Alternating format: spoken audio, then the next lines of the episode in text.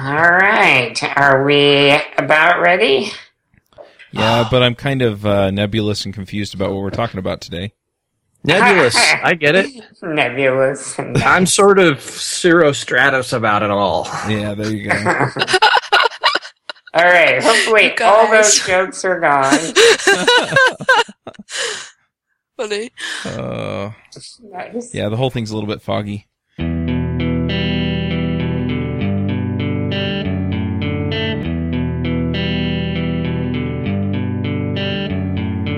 Hosting and bandwidth provided by the Blue Box Group. Check them out at blue box dot net. This podcast is sponsored by New Relic. To track and optimize your application's performance, go to ruby rogues dot com slash new relic. Does your application need to send emails? Did you know that twenty percent of all email doesn't even get delivered to the inbox? SendGrid can help you get your message delivered every time. Go to ruby rogues dot com slash send grid, sign up for free, and tell them thanks. A special thanks to honey badger dot io for sponsoring Ruby Rogues. They do exception monitoring, uptime, and performance metrics and are an active part of the Ruby community. Bandwidth for this segment is provided by CacheFly, the world's fastest C D N. Deliver your content fast with CacheFly. Visit C A C H E F L Y dot com to learn more. Hey everybody, and welcome to episode one forty-eight of the Ruby Rogues podcast. This week on our panel we have Avdi Grimm. Hello from Pennsylvania. James Edward Gray. Hello from springtime. David Brady. Uh, hi. I'm Charles Max Wood from DevChat dot T V, and we have a special guest, and that's Amy Palamountain. Palamountain, you were you were close. Hi, everyone. I'm from New Zealand. So you're calling from tomorrow. I am. I'm calling from the future. That's awesome. We we, we have flying cars here. It's pretty yeah. amazing. Yeah, the podcast of tomorrow today. Oh yeah. You want to introduce yourself? Real quick? Yeah, sure. Um, so I'm Amy, obviously. I um, am a programmer down here in New Zealand. I have been programming for not too long, maybe five years, I think. I was thinking about that last night. It seems to have gone quite quickly. I have spent a bit of time working in, like, doing contracting and things like that, and then I started working for a company called Green Button, where we were doing high-performance compute in the cloud. And just recently, in the last sort of Three months, I think. Yeah, it's been three months. I've just joined GitHub, and um, I'm working on GitHub for Windows, so doing lots of native Windows programming. Cool. You said That's- you just joined GitHub, and I wanted to say we've all been get been on GitHub for a while. Yeah. Well, thankfully, I have too, but... But now she's working on the other side. Yeah, there's there's the free plan and the paid plan, and she's on the get paid plan. There you That's go. Right. Yeah, so I haven't been working there for too long, but so far it's been amazing. Yeah, That's she great. she gets all the new features before they break our setup. Yes, but on the other hand, she has to put up with all the new features while they're still breaking setups. Yes. That's true. It's worth it, though. Very true. Well, um, I asked Amy on because she's given this talk called Cloud Confusions, and there's like ten points in there that I, I found very eye-opening going over. So, uh, Amy, you want to tell us a little bit about that talk and why you did it? Sure. Well, actually, that was the first uh, talk that I ever gave. So somebody sort of, I guess, egged me into giving a lightning talk for the first time, and this was a topic that was relevant to me because it was when I was working at Green Button doing lots of sort of distributed computing stuff on lots of different cloud platforms. So, yeah, the idea was to give a ten-minute lightning talk and sort of race through as quickly as I could uh, ten points about uh, developing for the cloud and some of the things that perhaps cause people to come unstuck or myths or those sorts of things. Awesome. We're starting the stopwatch, so go. Oh my God. Actually, giving giving a talk in ten minutes is is uh, pretty difficult. You've got to get your sentences down to, you know, a pretty concise format. Yeah. I haven't done too many lightning talks, a couple, but then uh, I went to this conference one time, and when they originally set it all up, they gave us forty-five minutes. So I wrote a forty-five minute talk, and I had it down pat, and it was perfect. And then uh, toward the end, they cut them to thirty minutes. Oh. And I had to shave like fifteen off, and there was nothing I wanted to cut because it was so perfect. And oh. yeah, that was horrible. Oh, I feel yeah. That's tough. So let's just go through your points. Uh, I think the very first one was development is painful, right? Well, this was more about sort of continuous integration and continuous deployment being a pain point. So I feel like this is probably less of an issue these days because I feel like the A P Is that we have to integrate with a lot of the cloud platforms like um, A W S and, and Windows Azure and all of those big players, I feel like their A P Is have become a lot more um, well-rounded. So early on, some of the problems that we were having uh, when I was contracting were things like, how do we get our deployments up? Like, how how do we do this in a in a pain-free way? And so this this point was really about sort of myth-busting and saying that you can still have an automated build, build process and an automated deploy process. It's just a matter of ha- having a good look over those A P Is. And now we've got things like um, Puppet and, and Chef. So, I mean, there's some pretty amazing work going on in those areas um, to help you automate a lot of the um, provisioning of, of your environments right from the get-go. Yeah, I think that's pretty cool. I even I was looking at DigitalOcean just the other day. They're kind of a new small, well, I don't guess they're small anymore, but uh, V P S service, you know, and they uh, even they have just a great A P I as far as like, you know, being able to bring up instances and stuff, and it's really getting to where everybody can do that now. It's kind of cool. Well, yeah, and you have you have a lot of that with uh, even some of the long-running ones like Amazon and things. And so, I mean, you you can provision a, sh- a server from Chef provided you have all the automation set up, and it just, you know, it goes, it it uh, creates the instance, and then boom, boom, boom, you're done, and it's it's up and running, doing your app stuff. And that makes it so much cooler because you can, I think where I, I began to understand why it was so critical was the realization that you could bring things up in times of need. You know, like we're doing this thing at work now where we have these T V commercials that hit every so often. Our traffic spikes yeah. really big right around the time of a T V commercial, you know, so you can artificially increase your infrastructure for a while and then bring it back down when you don't need that much load anymore, you know. Is there a name for that now? I mean, back in the nineties, it was getting slash dotted, and then it was getting penny arcaded or getting wanged, and then it was getting reddited. And the T V thing specifically, this has happened to me twice, and both times our product got on Oprah, which is now also not around anymore. So what are, what are the kids calling that these days? Success.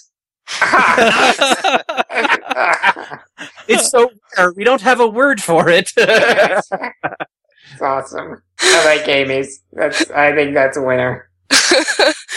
Yeah, I think I think these things are, are super important. Like, continuous deployment is is something that sort of everyone seems to be striving for these days, and there's absolutely no reason why you can't be checking in your code and seeing your your changes. Um, maybe not necessarily straight into live. I mean, you could be that bold, but you might have them being continuously deployed to a test environment or or something like that. But there's absolutely no reason why you can't achieve those things with with all the amazing Um, A P Is that these cloud platforms have these days. For sure. So, okay, point number two, I'm married to my cloud. What's that about? So this is kind of an interesting one. So this is about building like your software in a way that correctly sort of abstracts all of the parts of the cloud platform so that you can sort of move from cloud platform to cloud platform as you need to. Um, and you might not think that this is a super important thing for you. You might think, well, hey, that my, you know, Amazon is working great for me and I'm running my apps here and it's just perfect. But who knows what's going to happen, you know, like you might see that a competitor comes out with a machine that um, supports, um, maybe they have more RAM and you need, you need high memory instances, or you need more cores, or you need better network infrastructure, and your Uh, current cloud platform doesn't actually support this. So you want to be, have the option really to be able to move around. And so this was particularly interesting um, for me uh, at Green Button because we had a, a platform that was designed to burst compute workloads. And the idea was is that you could submit um, a compute intensive job to us and we would route that job to um, more than potentially more than one cloud. So we might say you need lots of lots of memory, or you need lots of uh, C P U compute cycles.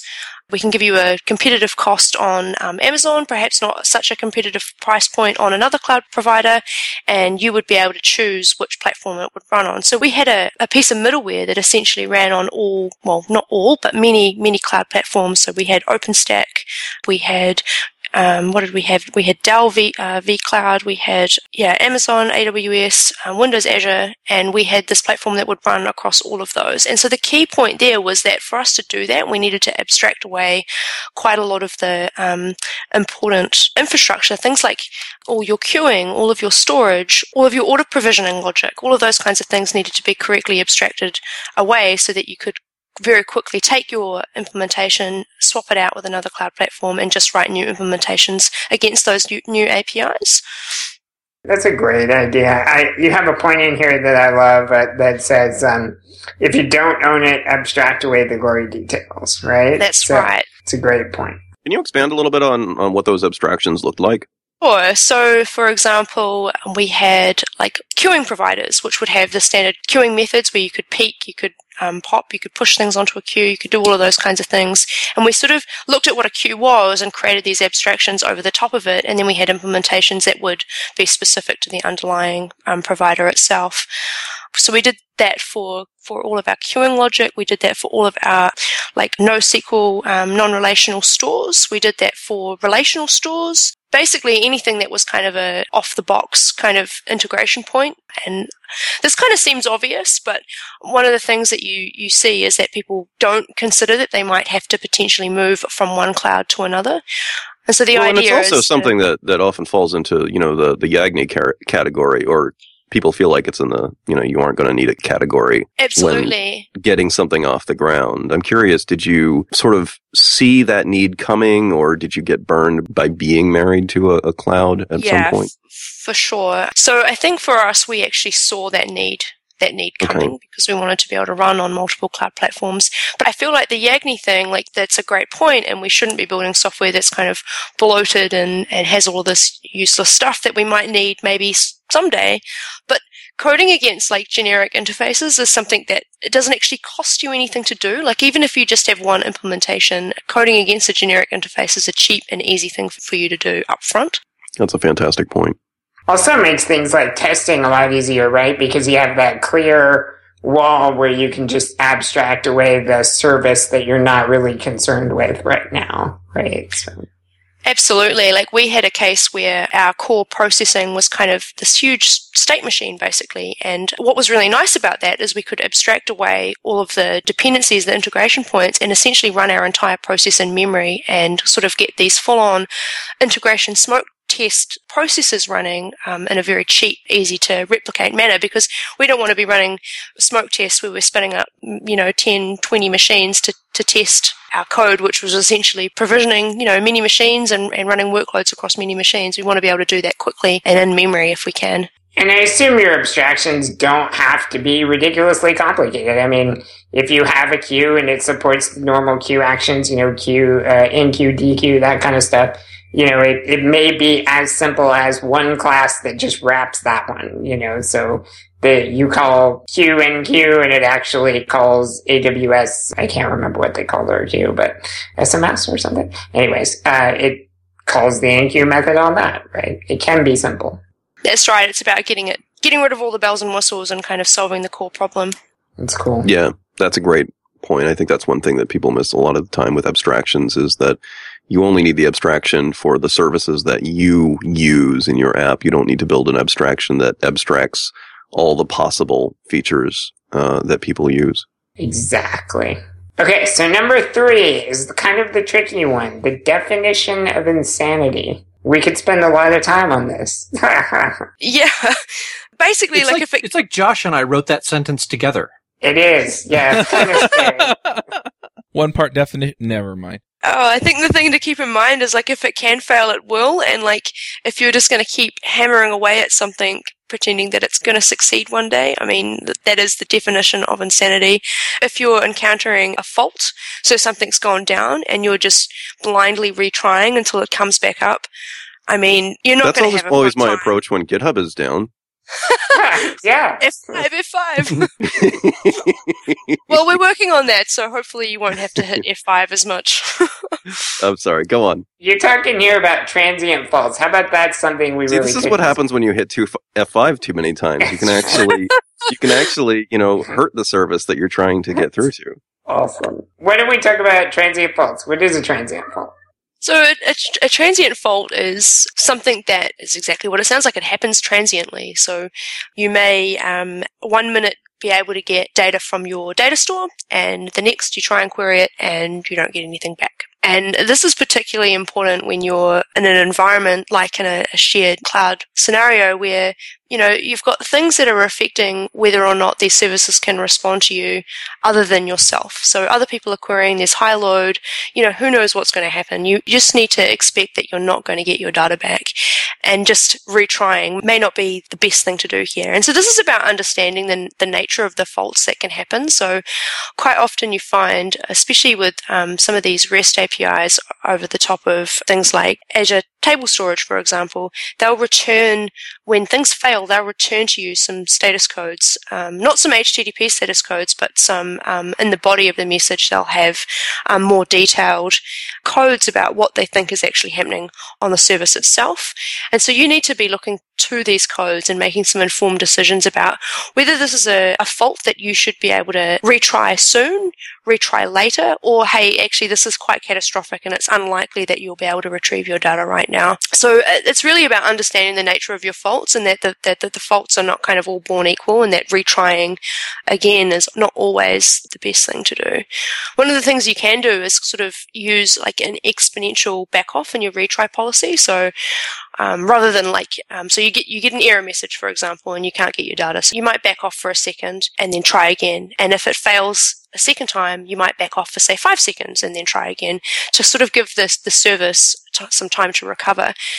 But that kind of, again, comes back to that error code thing. You need to really understand the nature of the fault, because, I mean, if it's, I can't think of a particular example right now, but if it's something that even a, a transient retry policy, sorry, isn't going to handle, then that's not going to... going to help you particularly much. Avdi, I think you had an awesome example in one of your error talks at a conference once where like um, you were trying to do something with the network and that failed. So you went into your error handling code, which tried to report the error to some network service or something, and it just snowballed from there.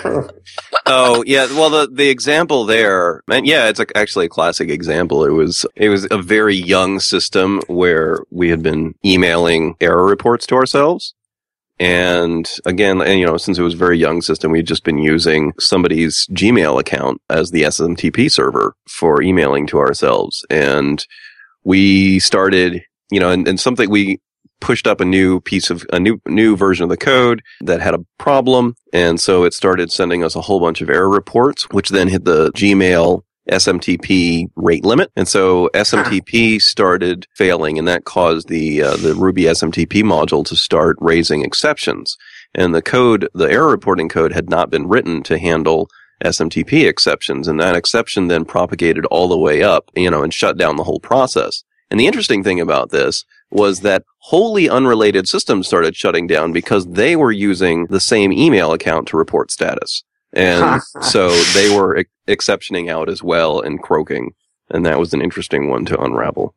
So yeah, firewall your exception reporting code. Yeah. I think it was, wasn't it Oz that went down a while back and some error reporting service was running on it? Was it Hoptoad or something? I can't remember now. That went down with it, and so a bunch of applications started having trouble because that was down. It's funny how those dominoes fall. Yeah.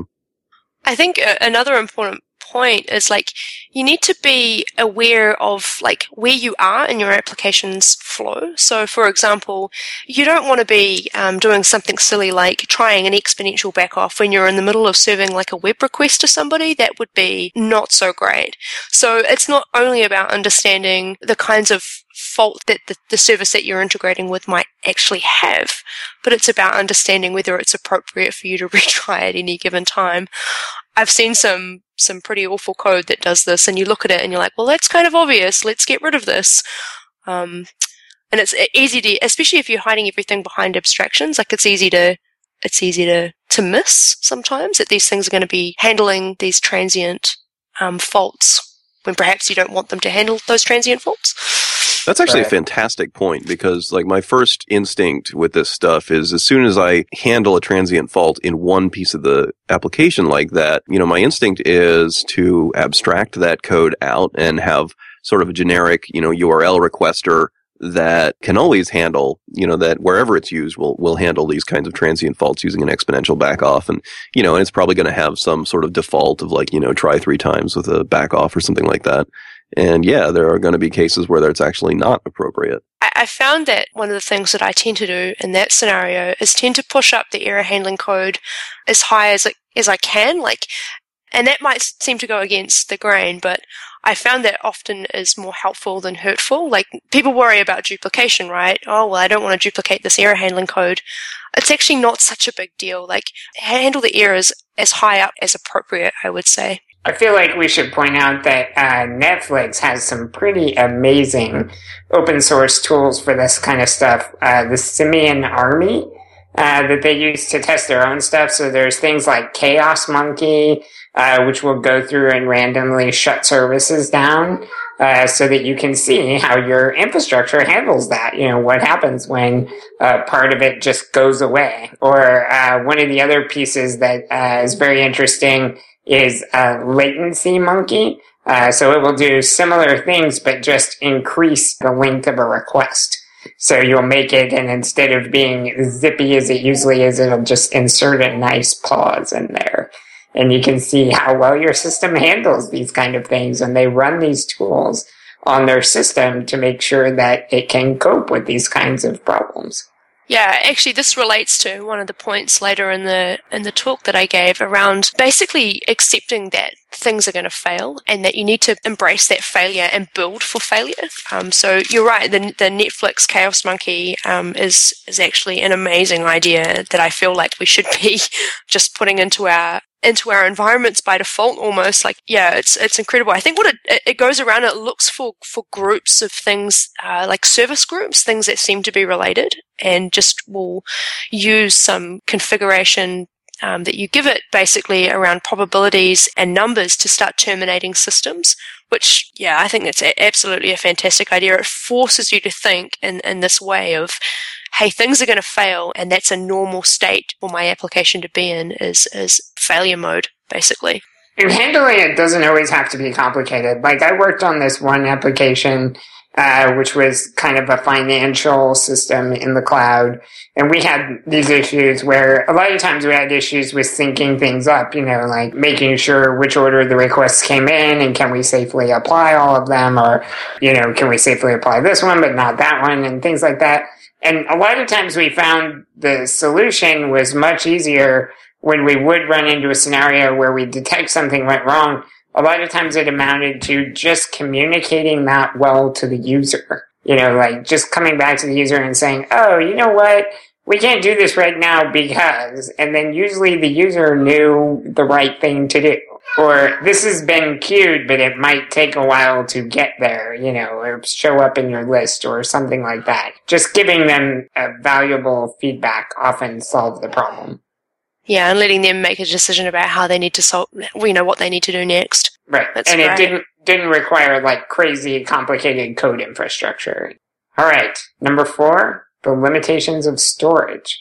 So this this one's kind of a favorite of mine. So like these storage endpoints that we use, these REST storage endpoints that we use to sort of store our data and query our data, they kind of advertise that they will be able to scale at this amazing rate, and you'll just be able to throw things at them, and they'll they'll handle whatever whatever you throw at them. So there's always going to be like upper limits as to what those um, endpoints are going to be able to handle, right? And you're not going to be able to anticipate those. We would find at Green Button that we would frequently hit um, throttling. That would be something that would happen quite a lot. We were querying often and, and, and too often. And the thing that we were being told there in a nutshell was, hey, you can query this data in a more efficient way. And so you had to take a hard look about how you're, you're structuring your data, how you're storing things, how you're bucketing things. Are you using caching effectively? All of those kinds of things. And you need to come up with designs, like data designs, that actually help you avoid hitting those hard limits that these storage providers actually have. That's a really good point. That We're on, just... on point number four, and I already wanted to change careers. What career are you moving to? Just out of curiosity. Hobo. No, you, it's a great point, right? Just because you can... You know, have this, just because we have this storage and it seems super easy to access and, and all of that doesn't mean you should use three queries when you can use one, right? It's for it's, sure. Yeah, you'll hit some kind of cap or you'll hit the point where one of the problems I've run into in the past was a simple file upload, but then whatever they uploaded, then this service then in turn uploaded to S three. So it was, right. it, it was double the upload. You know, whenever someone came and uploaded something, you know, there was the time and effort to get it up to our server and then an equivalent, you know, amount of time and effort to get it up to S three and just rearranging that so that the upload went straight to S three and then we found it there was a huge win because it took away, you know, all the, the time that our server was spending doing all this stuff. I think one of the things that makes this really hard is that it often depends on how your users are using your application. So you might have grand plans about how you think your user, users are going to use your application, and then you find you put it out into the wild and they start, you know, doing weird and wonderful things. And it turns out that data point A, they actually want to get with data point C, not data point B, which you group together. And you might have to do some rearranging around how you're actually storing that data so that you're querying A with C rather than A and B, which is kind of useless according to the, the average usage pattern. That's a good point. Don't guess. We need the actual data of how it's being used. Yeah, for sure. One thing that I seem to learn over and over again is that the ways that you think people are going to use your software, like that's not how they're going to, you know, you can only hold so many paths in your head and it can be surprising when you get your software out to people and they turn around and they have some pretty am- amazing um, interpretations on, on how to, how to actually use it. Like oh, an example that I'll give is we thought we were building something for um, managing um, teams and organizations. So putting people into team structures where there was kind of like a, a tree, basically, where um, permissions were inherited through through a tree. And we gave it to our customer, and it turns out what they were actually doing was using it to structure projects. So they weren't teams of people. They were actually pr- projects that had dependencies in a tree in a tree fashion. And it was just... It was crazy because we never thought that they would use the software in that way, but it turned out that that's exactly what they were doing. And so it comes back to that data thing, you know, like if the goalposts are, are constantly moving, which they sh- they should be, I mean, if people are using your app and you're getting feedback from the people that are using your app, the goalposts should be constantly moving, then you need to be reassessing how you're actually structuring your data to avoid some of these limitations that you're going to hit in these cloud platforms, like throughput, for example. Right. Any of those limits that say they're infinite just means they bill in the shape of a hockey stick. Yep. The farther you get down there, the higher the bill goes. And there will there will be hard limits. Like you will get uh, responses back that say, "Hey, we we just can't service your request anymore. Like you're just you're hammering us," and that should be a warning sign for you to say, "Well, can we do better? Can we structure our data in a different way? Can we implement some, some caching? Can we spread our data out a little bit differently and be a little bit more efficient?" Number five, we all know this one. We've got to be web scale. So, what, like, what does that mean? Does anyone know? I, I, I don't I don't know what it means. Did she just I've, ask for a de- definition? I've seen the comic. No, I think she's trolling us. Yeah, that's a funny one. I feel like there's this, I guess, epidemic of like choice of technology as a as a function of fashion, and I don't know, that just goes against so much. Mm-hmm. You you really should be um you should be building an awesome product, not awesome tech. You know, like the people the people who are using your software don't really care about whether you're running on Redis or or MySQL or that. They don't care. Like it, yeah, just because Netflix is using it or Twitter is using it doesn't mean that it's right for you. That's so awesome. Yeah. So. But I can, web scale. I can, what do they call that? Uh, retread an old joke. I, I can tell you what web, web scale means. It means an extra sixty bucks an hour in my billing rate. Genius. I really like the slide where you have in here where you say, if it works for you, then it's great. You know, it's like whatever. Exactly. It doesn't have to be built on, you know, whatever. It, it can be built on whatever works. I feel like one of the things that people do is like, well, recently there's been this whole NoSQL movement, right? Which is great, and it actually does solve a lot of problems, and it can really get you quite far if you're using it for the right reasons. A lot of people see this NoSQL movement and they think, oh, well, I can't be using relational stores anymore, and that's just totally not true. You know, relational stores work just as well as non-relational stores for particular kinds of data, and you really need to be thinking about even better for some. Exactly, exactly. And I feel like this function of fashion thing is kind of clouding, clouding, huh, clouding, huh, clouding people's judgments. Sorry, that was really lame. mm. Actually, if you hadn't lame. called attention to it, it would have been really clever because I've... Anyway, carry on. You see how you see how I took the stupid off of you and put it on me there? this, is, this is what I do. That's I awesome. Thinking about things like whether you need the properties of like like and you need fully atomic transactions, you, you need you need ACID for this group of transactions. Do you actually need that? Do these bits of data actually need to be stored relational? Those are the kinds of things that you should be thinking of, as opposed to I'm going to use Redis because it's cool, or I'm going to use, you know, whatever's the next the next hotness. Well, I think there's usually a little uh, a slight layer of rationalization on top of that. It's usually, you know, I'm going to use Redis because it's really, really fast for given benchmark X. Sure, and yeah. and that's entirely appropriate. But sometimes you don't consider the other side, right? Like, it's really, really great at this, but... Sure, and I feel like um, I feel like it's fine for you to start with what you know, and then, I mean, if you're using, if you've got great abstractions, right, then... Right. It should be not too difficult for you to swap that out when you realize that you need some of these data stores which are showing, you know, they're benchmarking things that kind of are in line with what you're trying to achieve. Sometimes it's just a matter of how much do you need to throw at this particular problem, too. So, like, uh, there's a part of our application where we need document database-like storage.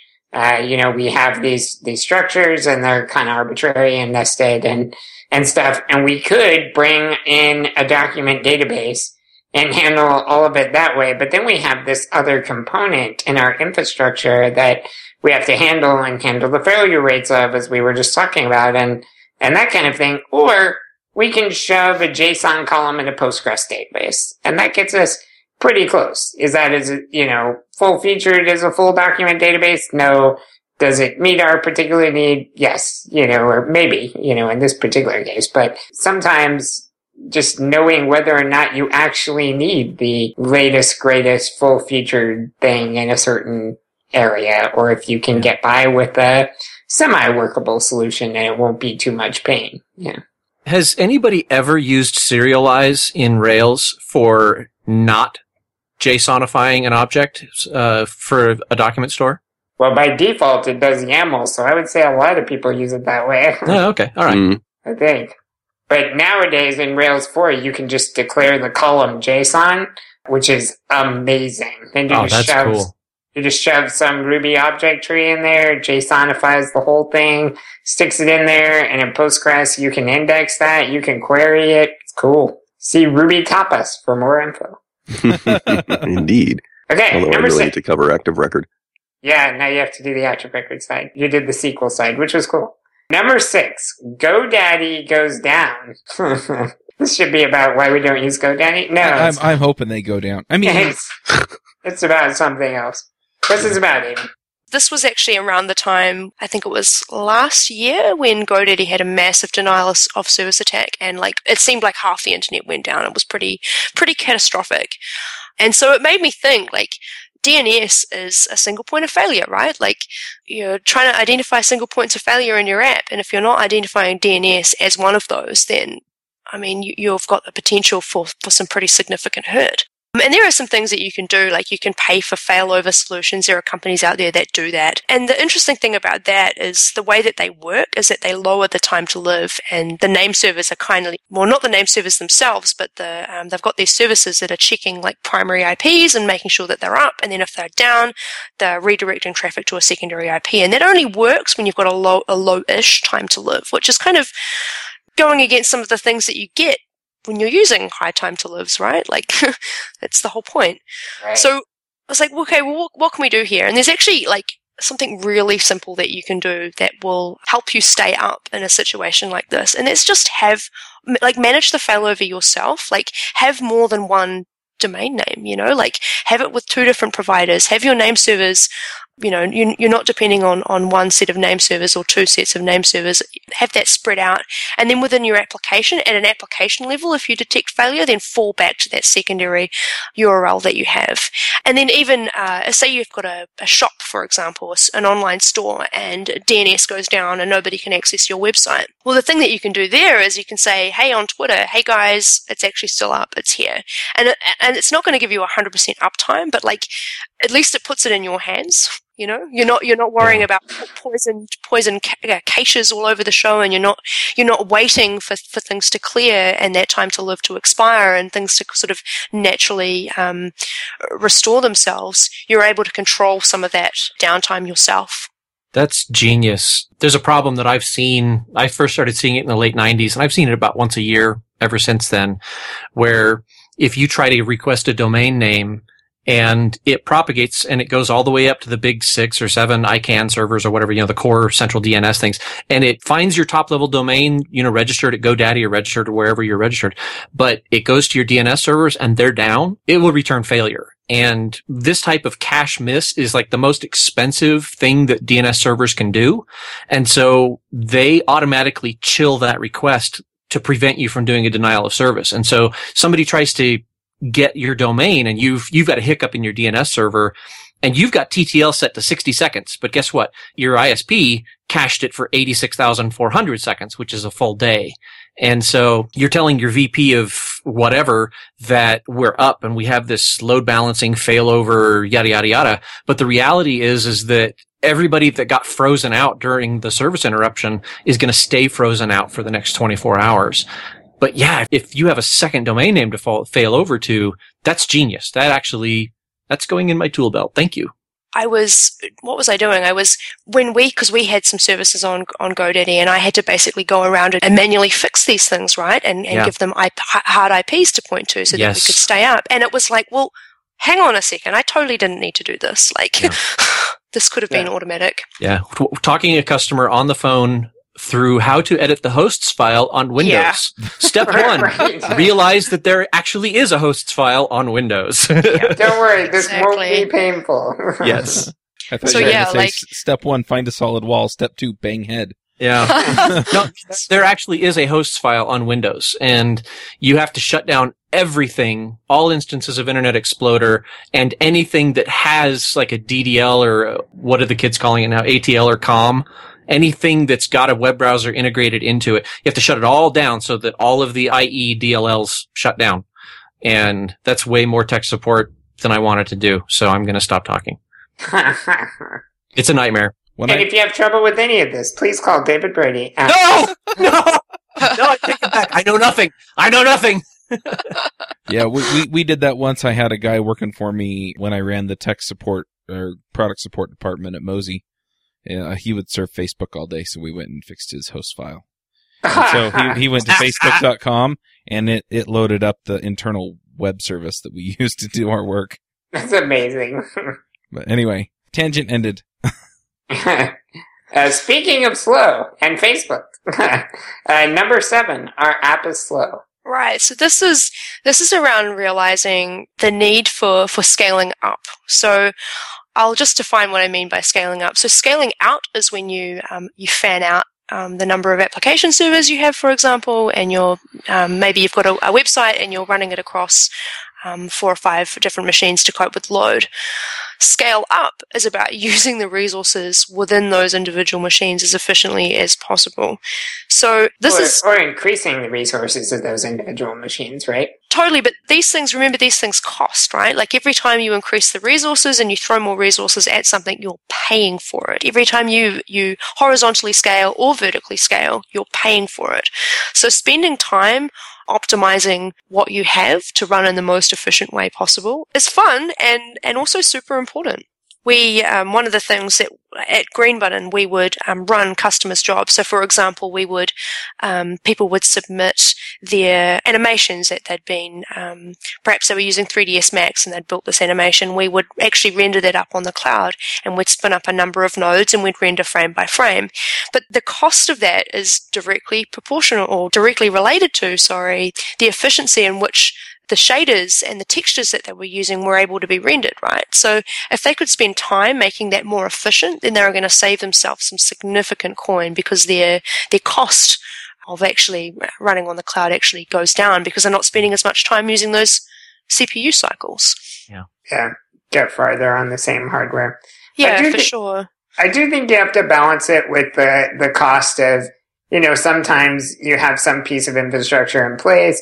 It's working, it's maybe not ideal in how it's going through it, but, you know, if re-architecting that is, is significant, I do think you have to balance it with the development costs and the, you know, the new infrastructure you're going to introduce, which is obviously going to have some new bugs and issues you have to work through and, and things like that. I, I think you're right that a lot of time it's, it's very worth it. You know, that, that typically, you make that one-time payment and then you pay it off over the course of how long it makes everything better, you know. But I, I, I think I have seen scenarios where it did make sense to take the box you're on and just go up, you know, the because of the nature of the problem or something. One of the things that I see happen uh, a lot is um, S Q L instances, for example. Perhaps they um, aren't performing as well as they should, and people will throw more resource at said S Q L instance when probably would be more cost effective. I would say most of the time, especially for S Q L, um, for S Q L Server especially, it's more cost effective for you to actually identify the bottleneck that you're introducing by, you know, perhaps adding an index or perhaps um, using a user-defined function, which is a little less intensive. Let's not introduce deadlocks everywhere. Those things are going to cost you money. Um, but you're totally right. Like, if you're talking about micro-optimizations at an application level, then m- maybe that's not worth your time. Um, it really depends on on the workload that you're actually running. But it's something that I feel like you shouldn't forget is that vertical scale is going to cost you just as much as horizontal scale. Oh, yeah. I think it's just a, a trade-off you want to stay aware of. You know, how much time am I going to spend to fix this and, and how much bang will I get out of it? A lot of times, you know, the formula looks great because most of the time, whatever you do to fix it, you're going to do once. And then you're going to gain that benefit going forward for however long you go forward. So it's almost a no-brainer in a lot sure. of cases. I agree. Totally agree. The next one is um, diagnostics. It's around being able to tell what's going on on your infrastructure and within your application in a super easy and, and quick way. Like, I guess we all know diagnostics is extremely important, but I feel like it's even more important when you don't own the hardware that you're running on. Like, you can't just always rely on being able to, to jump in on, on a machine, especially in a, in a heavily distributed environment. Like, just jumping on one machine and checking the logs or checking the event log is probably not going to be a, an efficient way of debugging and figuring out problems when they happen. So some of the things that are important there is having like really great resource monitoring. So you, you don't, this has come back, comes back to this vertical scale thing, right? Like, you don't want to be paying for things that you don't, you're not using. And you, and you don't know that unless you're actually monitoring those things. And you, you want to be able to see that at, at a glance, um, if you can. And then the other thing is, is like logging. Right, logging becomes super, super important. And it's not just logging for the sake of logging, but it's like a, being able to correlate activities that are happening across different parts of your system so that when a user rings up and they say, I had this issue, that you can actually trace everything that they did through all the various parts of your system that may or may not be intimately connected. And that's getting trickier and trickier these days as we move more toward like S O A architectures, you know, small pieces talking to each other because so many pieces may have touched an individual request, right? That's right.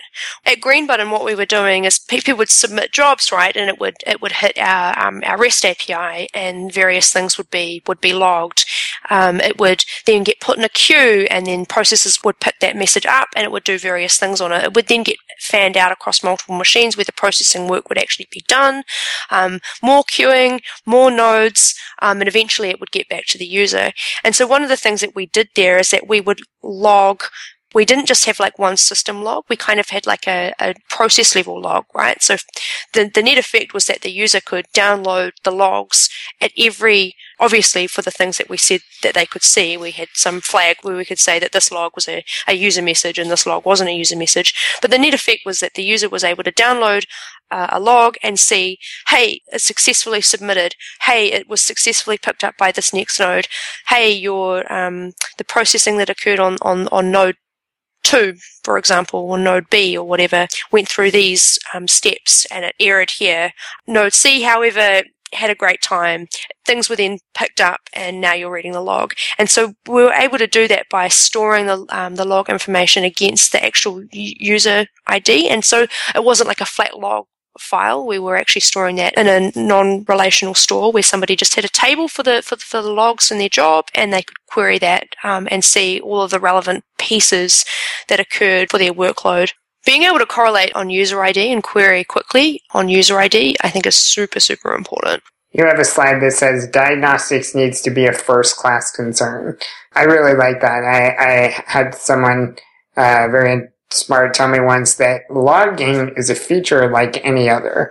And so it needs to have, like, you know, a story card and you work on it and stuff. And we don't tend to do that because servers come with, like, automatic default logging, right? Where uh, you turn it on and, oh, this request was handled with these parameters. And so we think, oh, logging's done. But that's just about the H T T P request. That doesn't tell you anything about the business of what that action did, you know, or the, the logic internal to it. And unless you take steps to put that in some kind of diagnostics, then it just won't be, you know. Yeah, your lo- your, you've got an excellent point that your logs are, are only as useful as the information that you can derive out of them. And so if you're just logging everything to a flat file and you're, view- and you're viewing, and you're, or, or just a flat format, and you're viewing the things that are happening in your system in a, in a kind of flat fashion, you're not going to be able to very easily deduce correlations between certain events, you know. And I think that's why it needs to be a first-class concern, because the correlation, the way that you you draw causation between things, is something that is app-specific, right? Like, it depends on what you're actually building. And so if you're not thinking about how you're going to be able to see that stuff up front, then logging it in a flat format is probably not going to be much help to you.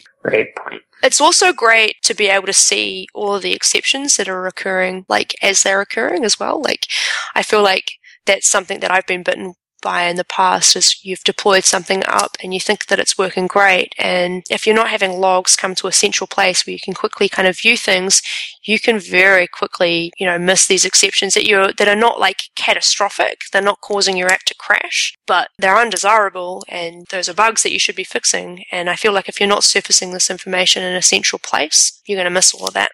Sure. Our app is still where everything's working fine, but all of a sudden nobody signed up since the last deploy. That's weird. Yeah, exactly. What a you don't want to be leaving that. Right. Okay, so number ten, we've kind of covered a little, but let's see if we have anything else to say about it, which is you're going to fail. Yeah, so this is around like building to break, right? The chaos monkey that you um, mentioned earlier.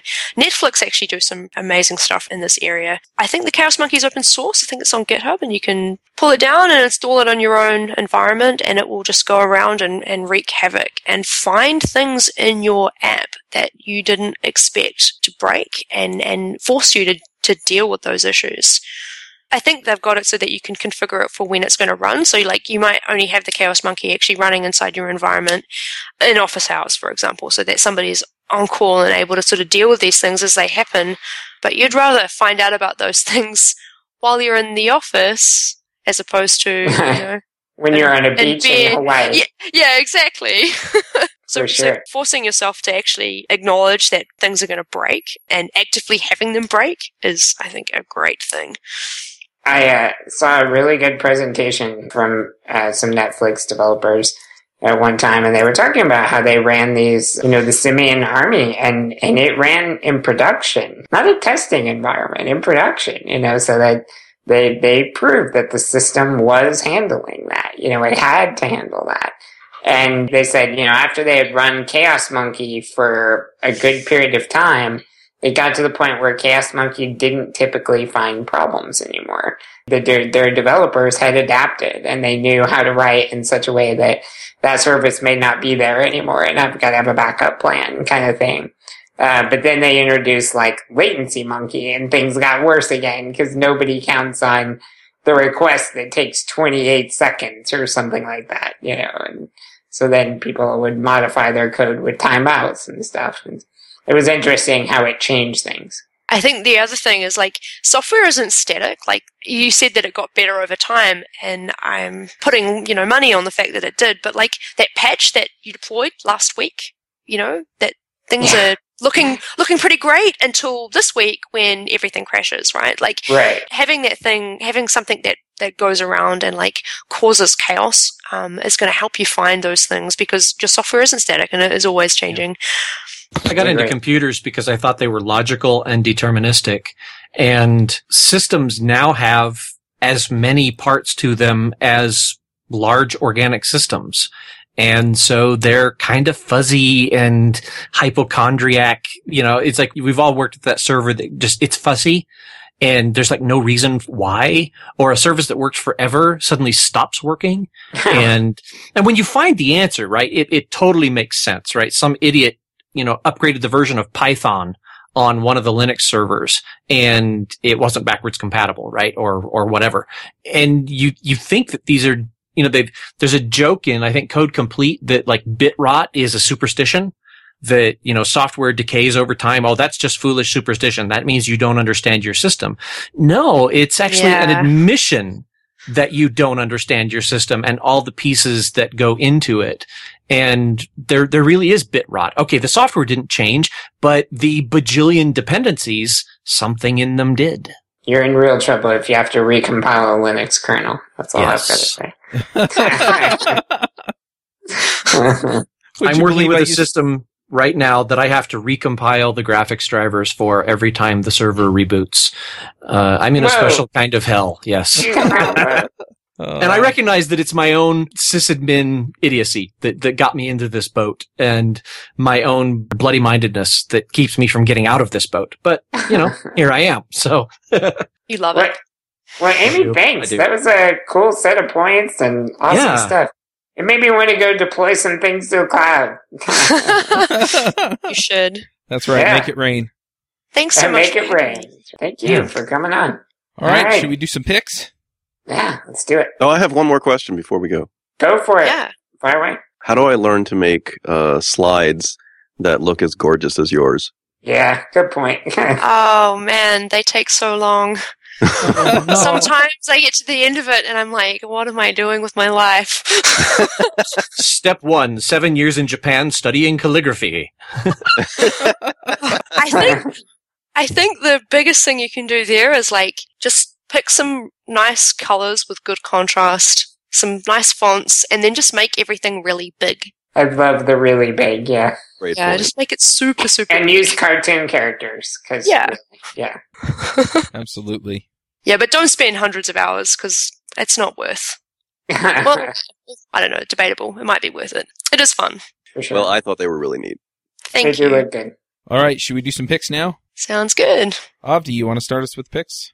I've got a pretty wholehearted pick this time. Eh, I guess they're always wholehearted, but especially so. So I, you know, I, I've started traveling more, um, doing more international travel for conferences in the last two years. And probably the biggest headache when it comes to international travel, apart from the usual unavoidable running from plane to plane sort of thing, is dealing with having a working phone in a foreign country. And, you know, if you've ever done this, you know that the usual situation, if you're a, if you're using a U S cell phone carrier, the usual situation is there is going to be exorbitant roaming fees, particularly when it comes to data. There are going to be incredible, insane roaming fees. Like if you use your phone normally and don't pay attention, you will easily come home to literally hundreds to thousands of overage uh, of charges and overages because the the rates that they charge for roaming are just insane. And so this is this has uh, it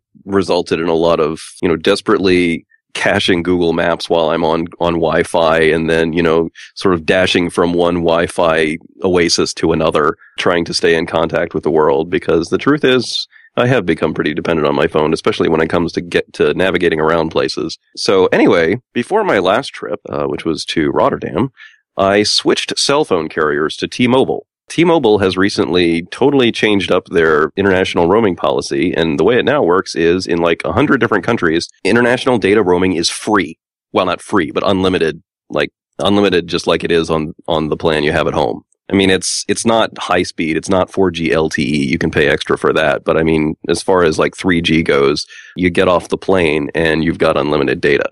And that's just like breathtaking when you've gotten used to the alternative. So yeah, and it uh, I wasn't going to pick it until I tried it out, but it worked perfectly. Got off the plane, you know, for my changeover in Heathrow, worked perfectly. Got off the plane in Rotterdam, worked perfectly. You know, and I just didn't have to worry about not, you know, being out of contact and not being able to find my way around or get in touch with people.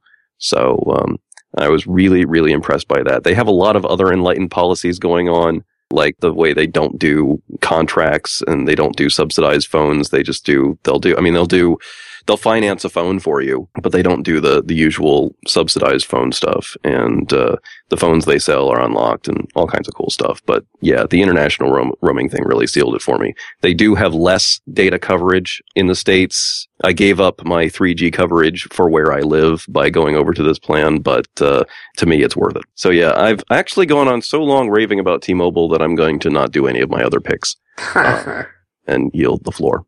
All right, David, what are your picks? Oh, speaking of people who ramble, right?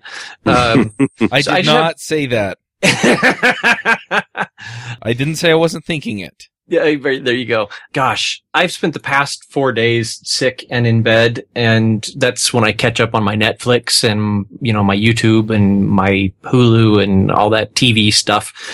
And I wanted to pick like a series that I was, you know, catching up on, but everybody's seen everything I've seen. I'm like three or four years behind everybody. Like I'm, I'm currently watching Dexter, and I'm really, really enjoying that. That's on Netflix now. Uh, and it's a lot of fun. Uh, but I just found on Netflix something that I used to watch on the web years ago and absolutely just laughed and laughed and laughed. Some discretion is advised. This is definitely a D. Brady pick, but uh, there's a, a, a show called Happy Tree Friends. Oh, don't that, do that! It That's going to be the best pick ever right there. Don't pick that! That's my wife, ladies and gentlemen.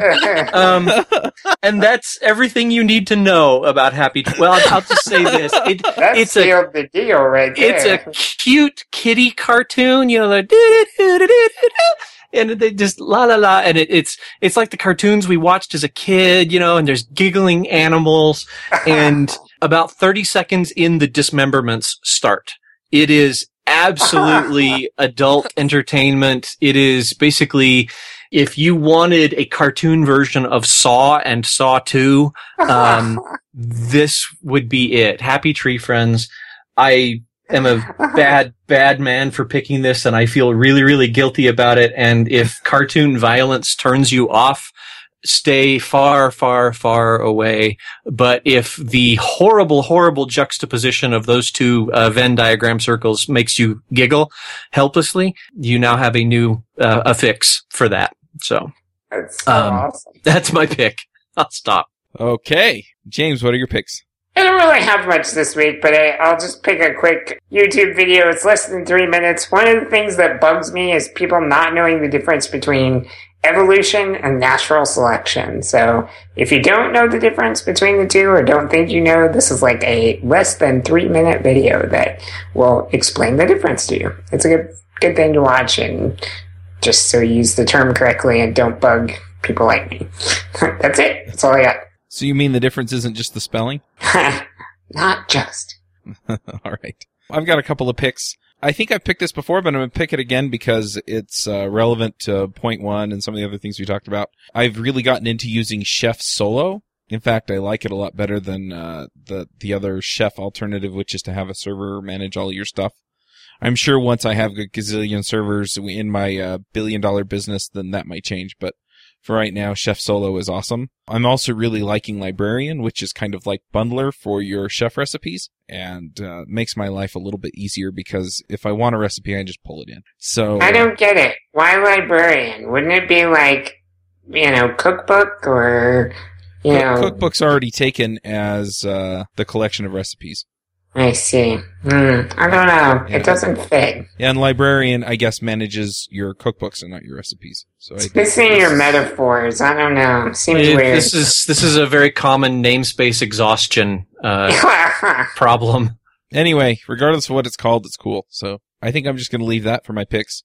Amy, what are your picks? Um, I have two picks. So we were talking about like diagnostics earlier and how important that is, and there is this. Um, a new startup called Raygun, which does um, error error tracking. So it has a service that you can basically pump errors to from your app, and it has this awesome U I that you can sort of trace how often errors are happening, when they're happening. Um, you get notifications for the errors, and the best thing about it, well, there's two two great things about it, is the number of providers that it has. So it's got providers for dot net, iOS, Ruby, Python. God, I'm going through the list right now.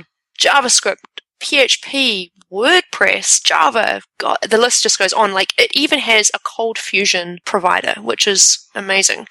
They're all on um, GitHub, so they're all open source, so you can contribute to those. It um, integrates with, like, GitHub. It, um, it integrates with UTrack, HipChat. I mean, the number of integrations that it has is pretty astounding, especially when you consider it's only been going for a year. Um, I feel like it's just going to continue to keep getting better and better. They actually just launched an Atom. Atom was the um, the text editor that, that GitHub has just put out. They've just launched a um, plugin for Atom as well, where you can see all of your errors in your text editor. So you can basically select an ap- application, view the errors come in in the console, and then click on an error, and it will take you to the line of code where that error actually occurred, which is pretty awesome. My second pick is um, an article that I read last night that resonated with me quite a lot. It's called Coconut Headphones, Why Agile Has Failed.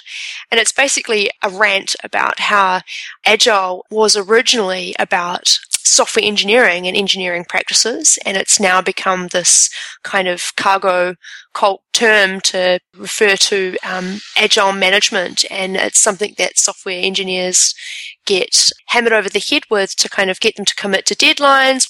You know, we'll ask for estimates, but we'll treat them as deadlines. So it doesn't really provide many solutions, but I've, I felt a lot of the points that were being being raised um, in this blog post. So Coconut Headphones, while Why Agile Has Failed.